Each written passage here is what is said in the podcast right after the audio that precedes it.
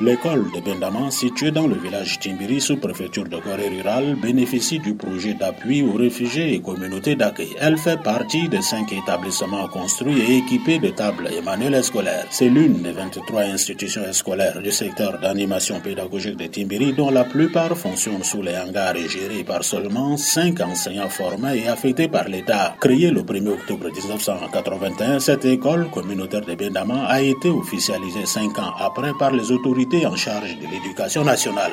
en 81, je construisais un mur et j'utilise euh, le charbon, les piles, tout pour noircir le tableau.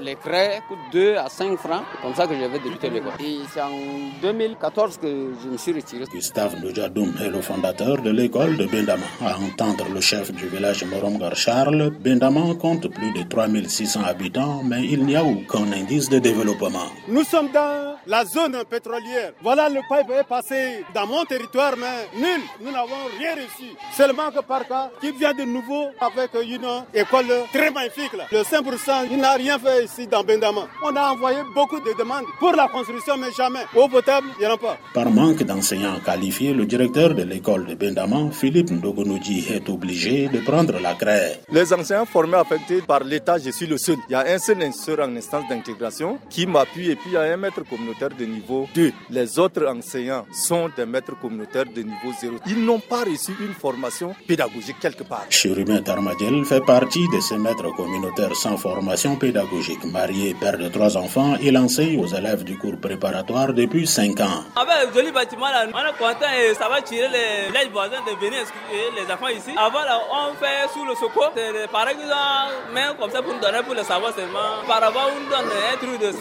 000 comme ça.